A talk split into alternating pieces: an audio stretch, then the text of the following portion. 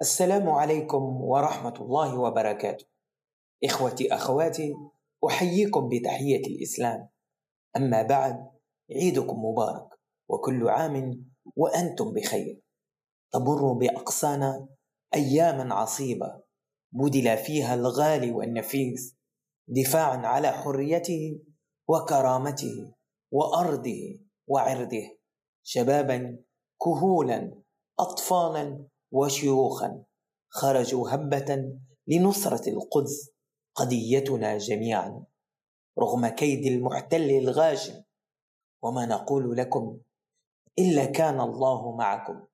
ونقول للعالم أنقذوا القدس أنقذوا غزة أنقذوا فلسطين من الكيان الإسرائيلي الإرهابي الذي يقتل إخوتنا في فلسطين المحتلة.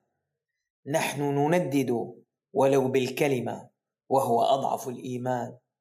انشروها لعلها تجد صدى في نفوس من ماتت عندهم الإنسانية ومن ماتت عندهم الغيرة على الإسلام. وإسلاماه وإسلاماه وإسلاماه.